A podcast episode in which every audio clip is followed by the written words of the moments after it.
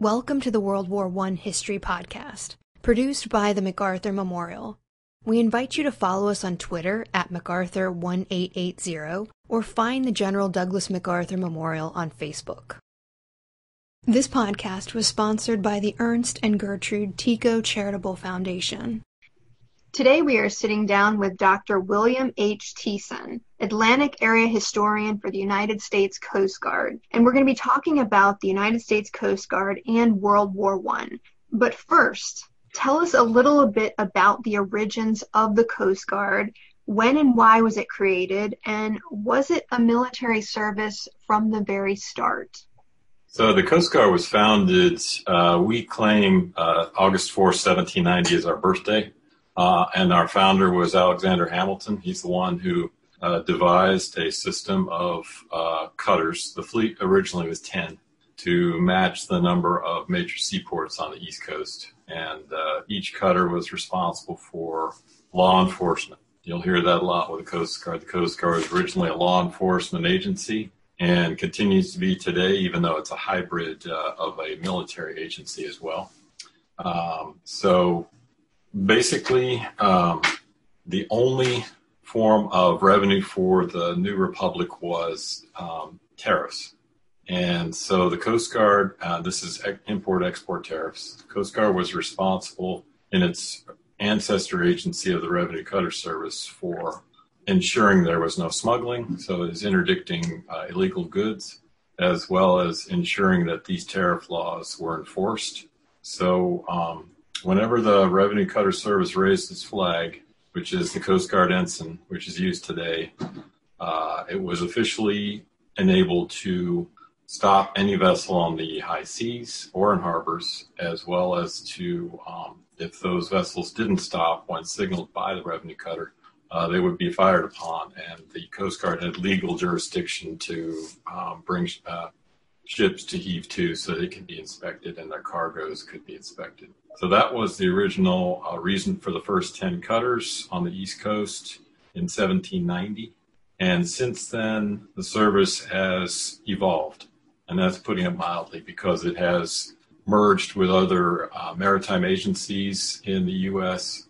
and its, uh, its form has morphed from being a civilian agency up until 1915 into what is officially a military agency not housed in the Pentagon, but under DHS.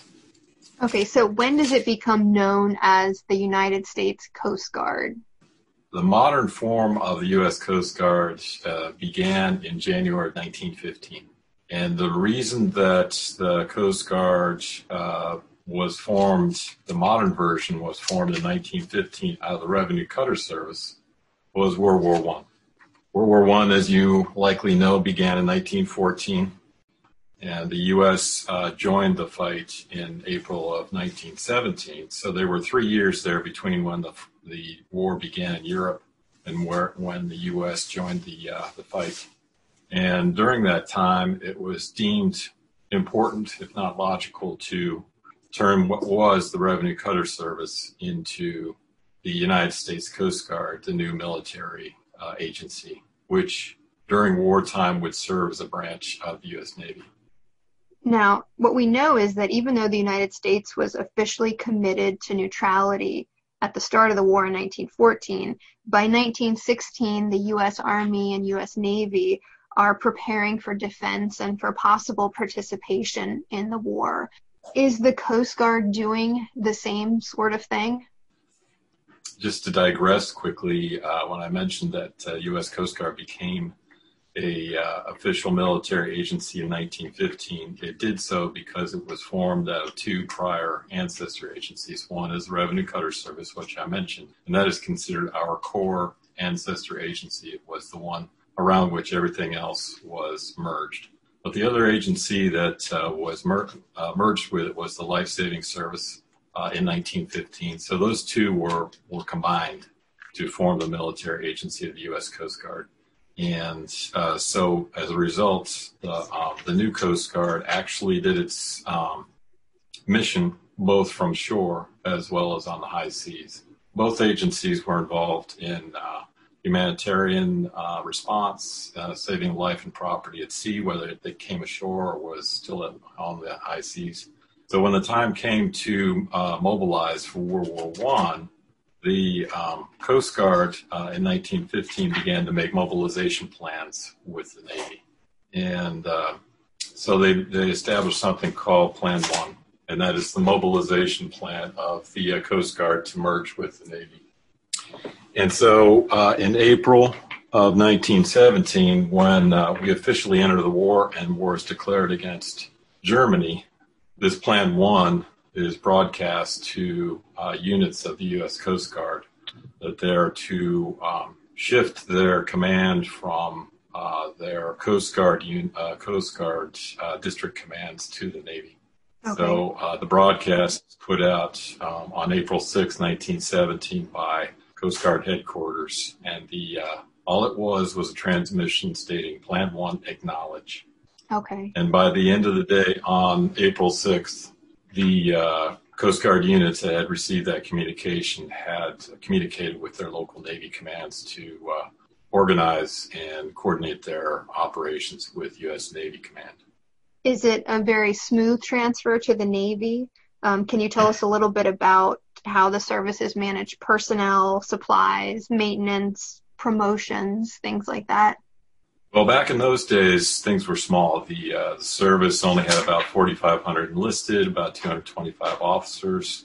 Uh, bureaucracy was uh, miniature compared to what it is today. So planning and mobilization would be probably considered disorganized by today's standards, but by the standards of the day, they probably were actually pretty advanced the Plan 1 mobilization had actually been worked out between the Navy and the Coast Guard for months before the war was declared.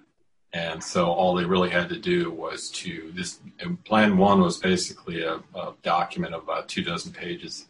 Every unit in the Coast Guard had a copy. And all they had to do was, and I'm sure most of them had reviewed that mobilization plan well before the uh, actual Plan 1 acknowledged transmission took place let's just say that the transition that you're asking about was as smooth as it could have been for contemporary standards.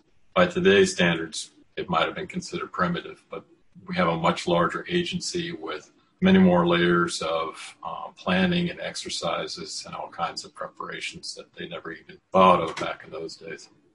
I was doing a little bit of reading about promotions being somewhat difficult for guys in the Coast Guard initially there weren't a lot of opportunities for promotion in the Coast Guard as there were in the Navy, for example. And as a result, there was a lot of um, interest. Um, there's always been a, a, an underlying interest in transferring the Coast Guard into the Navy to become a branch of the Navy permanently, not just during wartime as it is today. And part of that is just because there's more opportunities for promotion, more opportunities for uh, commands, things of that nature it's always been resisted. Uh, when that took place after the war, and there was an interest in blending the two permanently, um, it, it, was uh, fortunately uh, resisted and didn't take place. But that's happened um, several times throughout the history of the service. And you just have to uh, think about the size of the Coast Guard compared to the Navy at that time, when you only have about 5,000 personnel altogether in the Coast Guard compared to whatever the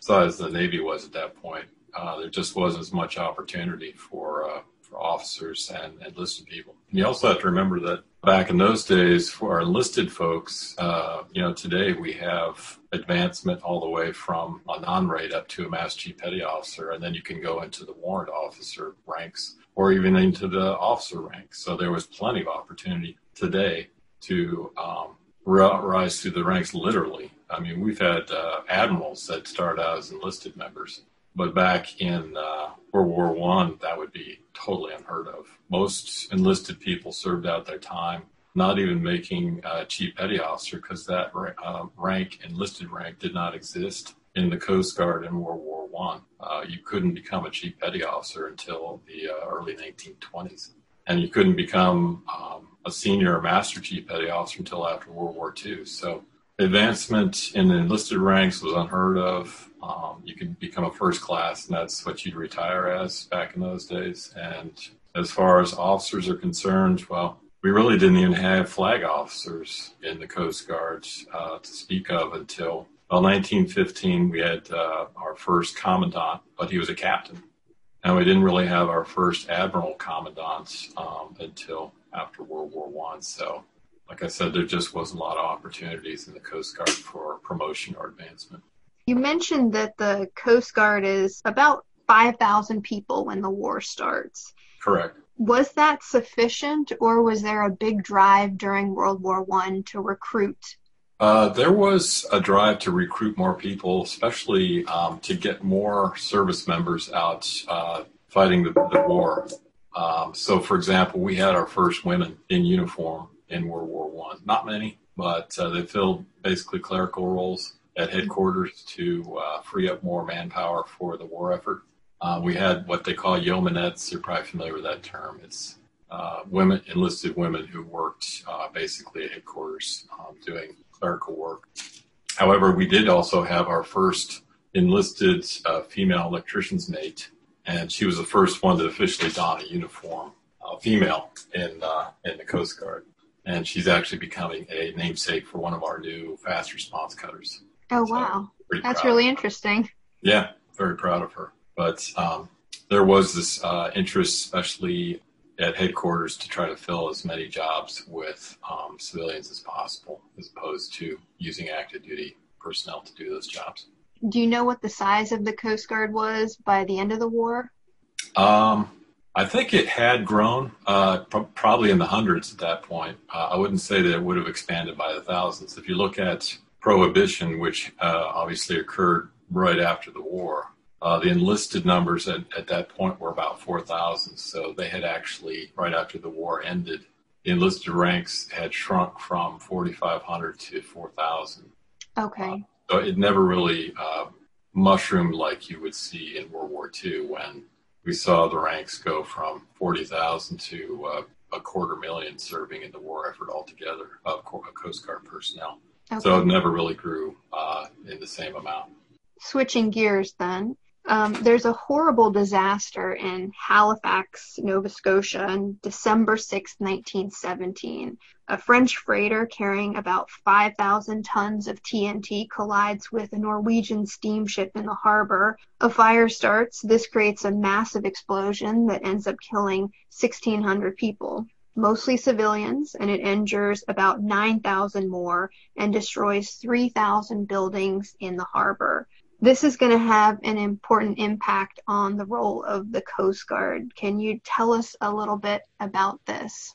Certainly. Actually, um, that did have an impact. However, uh, if you look back in history, there was actually a, another event that had an even greater impact on the Coast Guard, and that's called the Black Tom Island explosion. I don't know if you're familiar with that or not, but it occurred uh, actually in 1916, middle of 1916. And what happened in that event, uh, there was an island in uh, New York Harbor where they had stored um, ammunition, ordnance, um, explosives. It was called Black Tom Island.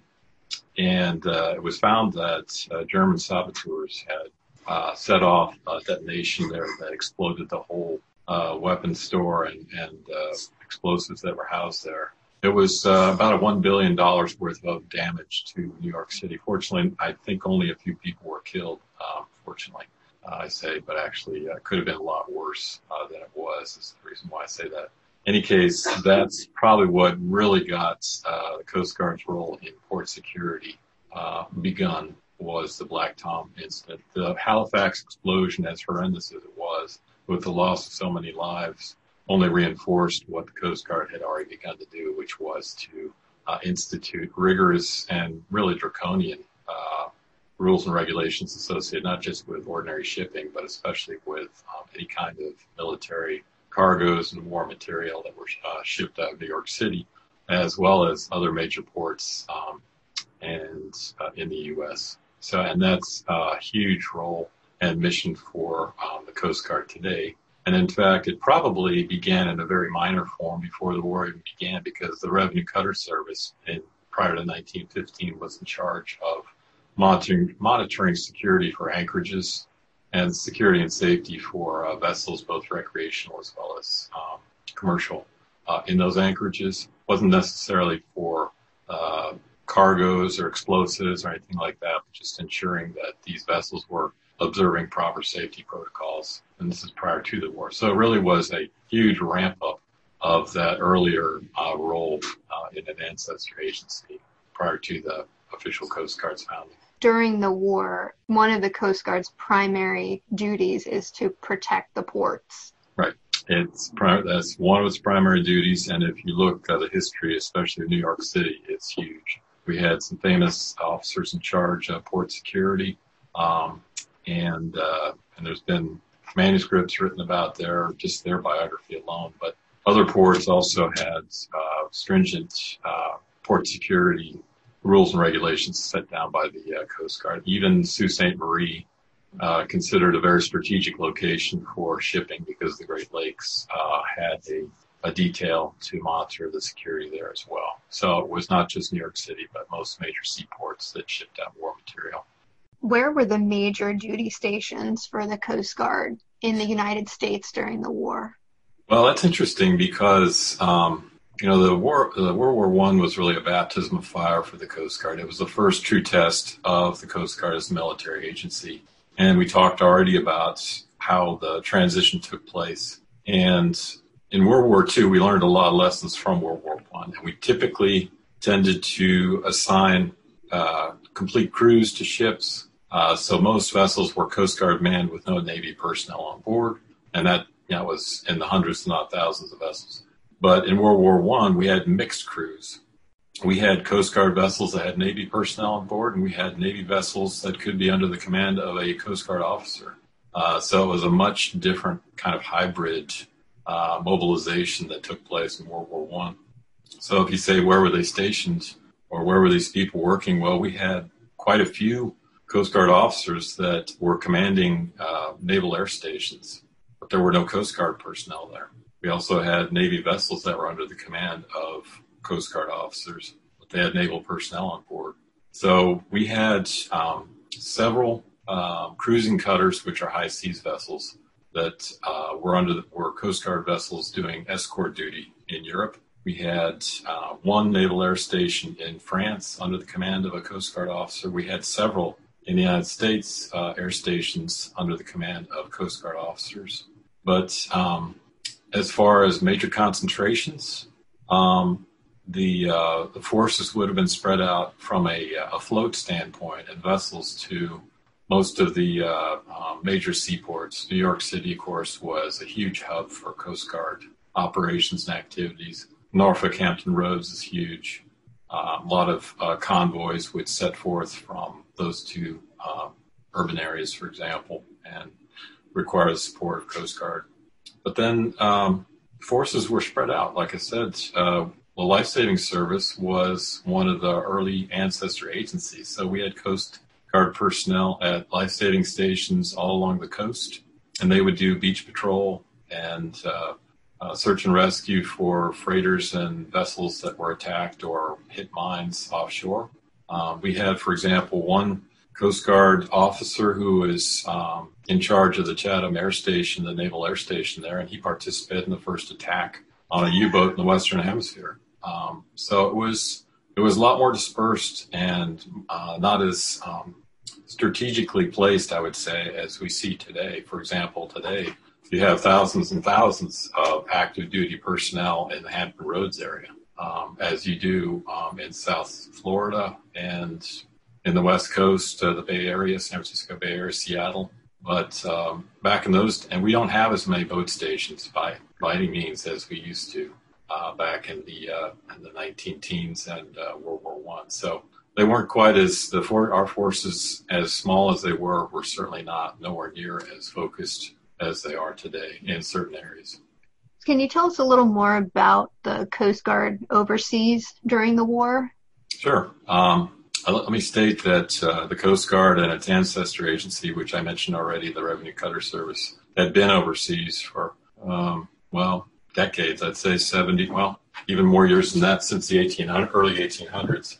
And um, so it wasn't unusual that they'd be overseas during World War One. Um, they'd been uh, far afield, uh, Spanish-American War. They were in the Battle of Manila Bay and uh, had been uh, overseas in the Pacific for many, many years. In any case, um, some of the overseas assignments I mentioned the uh, Coast Guard cutters used for escort duty, and they were home ported out of Gibraltar. Uh, and they would steam between Gibraltar and escort convoys up to UK uh, and back. Uh, so they do round trips. And um, I also mentioned Coast Guard personnel associated with naval air stations overseas. Um, so it was primarily in uh, in European waters that the uh, Coast Guard served.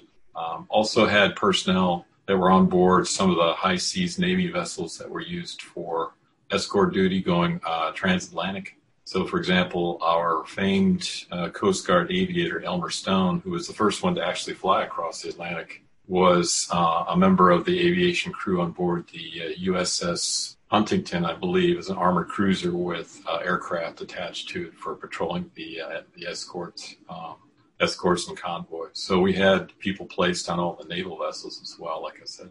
But in the Pacific, we had quite a few uh, Coast Guard cutters that were serving. Obviously, they were in Alaska, Hawaii, uh, the Philippines, and and other areas there. So they were pretty far afield in the Pacific as well, even though there wasn't much of a uh, uh, any sort of uh, combat taking place in that uh, theater of operations. Does the Coast Guard suffer any combat losses during the war? Yeah, there were a couple, over a couple of hundred Coast Guardsmen that were lost in the line of duty during World War One, and in fact, the largest uh, naval loss to the U.S. Uh, due to combat was a Coast Guard um, loss. That was the USS Tampa, which was torpedoed and sunk. Uh, over 110 Coast Guardsmen died uh, all hands were lost, as well as some Royal Navy and Navy personnel. Um, but we also lost uh, quite a few in some of the uh, rescue efforts that took place during the war. You have to remember that the Coast Guard is embroiled in combat. That's its primary mission during the war. But strangely enough, for a very small service, you're also layering on all the different other missions that the Coast Guard is trying to carry out while it's being a, uh, a military force. So it's doing search and rescue, humanitarian response, all sorts of other missions while it's fighting at the same time. So it did quite a bit of uh, rescue uh, during the war effort as well. Many uh, um, medals were given out. More Navy crosses were given out during World War One to Coast Guard personnel than during World War Two, which is kind of strange considering how many personnel served in uh, World War Two. Uh, so, in any case, uh, that's that's the capacity that a lot of them served in, and as far as the other combat deaths, I mentioned the sinking, but also uh, quite a few members were lost to the Spanish flu pandemic uh, back, uh, which occurred, you're probably aware, during World War One and in the aftermath of World War One. We probably lost about 50 to 100 service members to Spanish flu. And then you have you know, uh, two dozen others that were lost uh, either in combat or in the line of duty somehow or another uh, during the war. So, to our numbers, we probably lost a greater proportion of, of people yeah. due to uh, the war effort than perhaps many of the other military agencies. Yeah, proportionally, it seems like the loss was high. Yeah, and if you look at, for example, the other uh, ships that may have been sunk, San Diego was lost uh, in World War One due to a mine, but most of the crew got off. I think the only people that died were associated with the explosion itself. Uh, if you look at the Cyclops, uh, which is one of the great mysteries of the supposed uh, Bermuda Triangle, she went down with a couple hundred people on board, none ever seen again. But it's surmised that that uh, ship was not lost due to combat, but due to natural causes or uh, accident on board. But the Tampa was lost to uh, a sinking by U-boat. So, what is the overall legacy of World War One for the Coast Guard? Well, each one of these events, major events that the Coast Guard goes through, has a transformative effect on the service like I said before, it was a baptism of fire. It was the first true test of the Coast Guard as a military agency. It was, in my opinion, a success. Uh, it, it uh, gave a lot of lessons learned to the service that it could build on for future engagements. Many of the great leaders that uh, led the service during Prohibition, as well as World War II, really got their experience from uh, serving World War One on board uh, combat vessels. Um, and uh, and Coast Guard aviation really got its start in World War One as well. So when the service um, became the the uh, law enforcement agency on the water for prohibition, that actually changed. It was a law enforcement mission, obviously not combat, It was the largest law enforcement mission in the service history. And I mentioned that we only had about 4,000 active duty members when we started out, but uh, that mushroomed into over 10,000 during the prohibition, as well as an incredible increase in small boats, cutters, and the permanent use of uh, aviation for Coast Guard missions took place there too. These are all things that began, and we got our feet wet with World War One. And then, of course, that lesson and the lesson of World War One simply made uh, our organization and uh, and uh, ramp up to World War II that much easier because a lot of these leaders like uh, Russell Waesche, the commandant uh, of World War II, learned everything he knew through World War One and Prohibition. So um, a lot of the lessons that uh, didn't work out in World War One were never implemented again, and one of uh, all the successes that occurred during World War One were were uh, supported and emphasized for our roles in uh, World War II. Can you tell us a little bit about what happened to the Coast Guard then after World War One? Well, it shrank. Uh, I mentioned that there was a, a, big drive amongst the officer corps for the Coast Guard to become part of the Navy, a branch of the Navy. And that was a big battle that embroiled our leadership and uh, many of the political leaders in D.C., Washington, D.C., right after the war. Um, and uh, I would say most historians and people looking back would say it was fortunate that the Coast Guard never became a part of the Navy. Um, it's happened since then as well, and it's, it's never been successful. Um, we also, in the aftermath, as you're well aware, had the Spanish pandemic, and uh, the Coast Guard, as I mentioned, suffered its own losses, but it also became a humanitarian responder for uh, populations, especially uh, indigenous peoples in Alaska, whose villages were being wiped out by the uh, by the flu. So the Coast Guard uh, took an active role in uh, responding to this crisis up in the Pacific Northwest that had kind of came from the war effort was transmitted by service members from the war. But one of the uh, things that the Coast Guard points to a lot is is uh, Coast Guard aviation, and uh, I'm not sure if you're very familiar with the NC-4, but I mentioned Elmer Stone, probably our most famous um, Coast Guard aviator. Uh, he's by far our most famous. And in fact, he's a uh, graduate of Maury High School. He was the first American to fly across the Atlantic. Did not fly nonstop, but he did fly an aircraft. It was a NC-4 Navy biplane. Took off from the U.S., flew up to Halifax with that same biplane. These are huge, monstrous, uh, double-winged aircraft. They look very primitive by today's standards.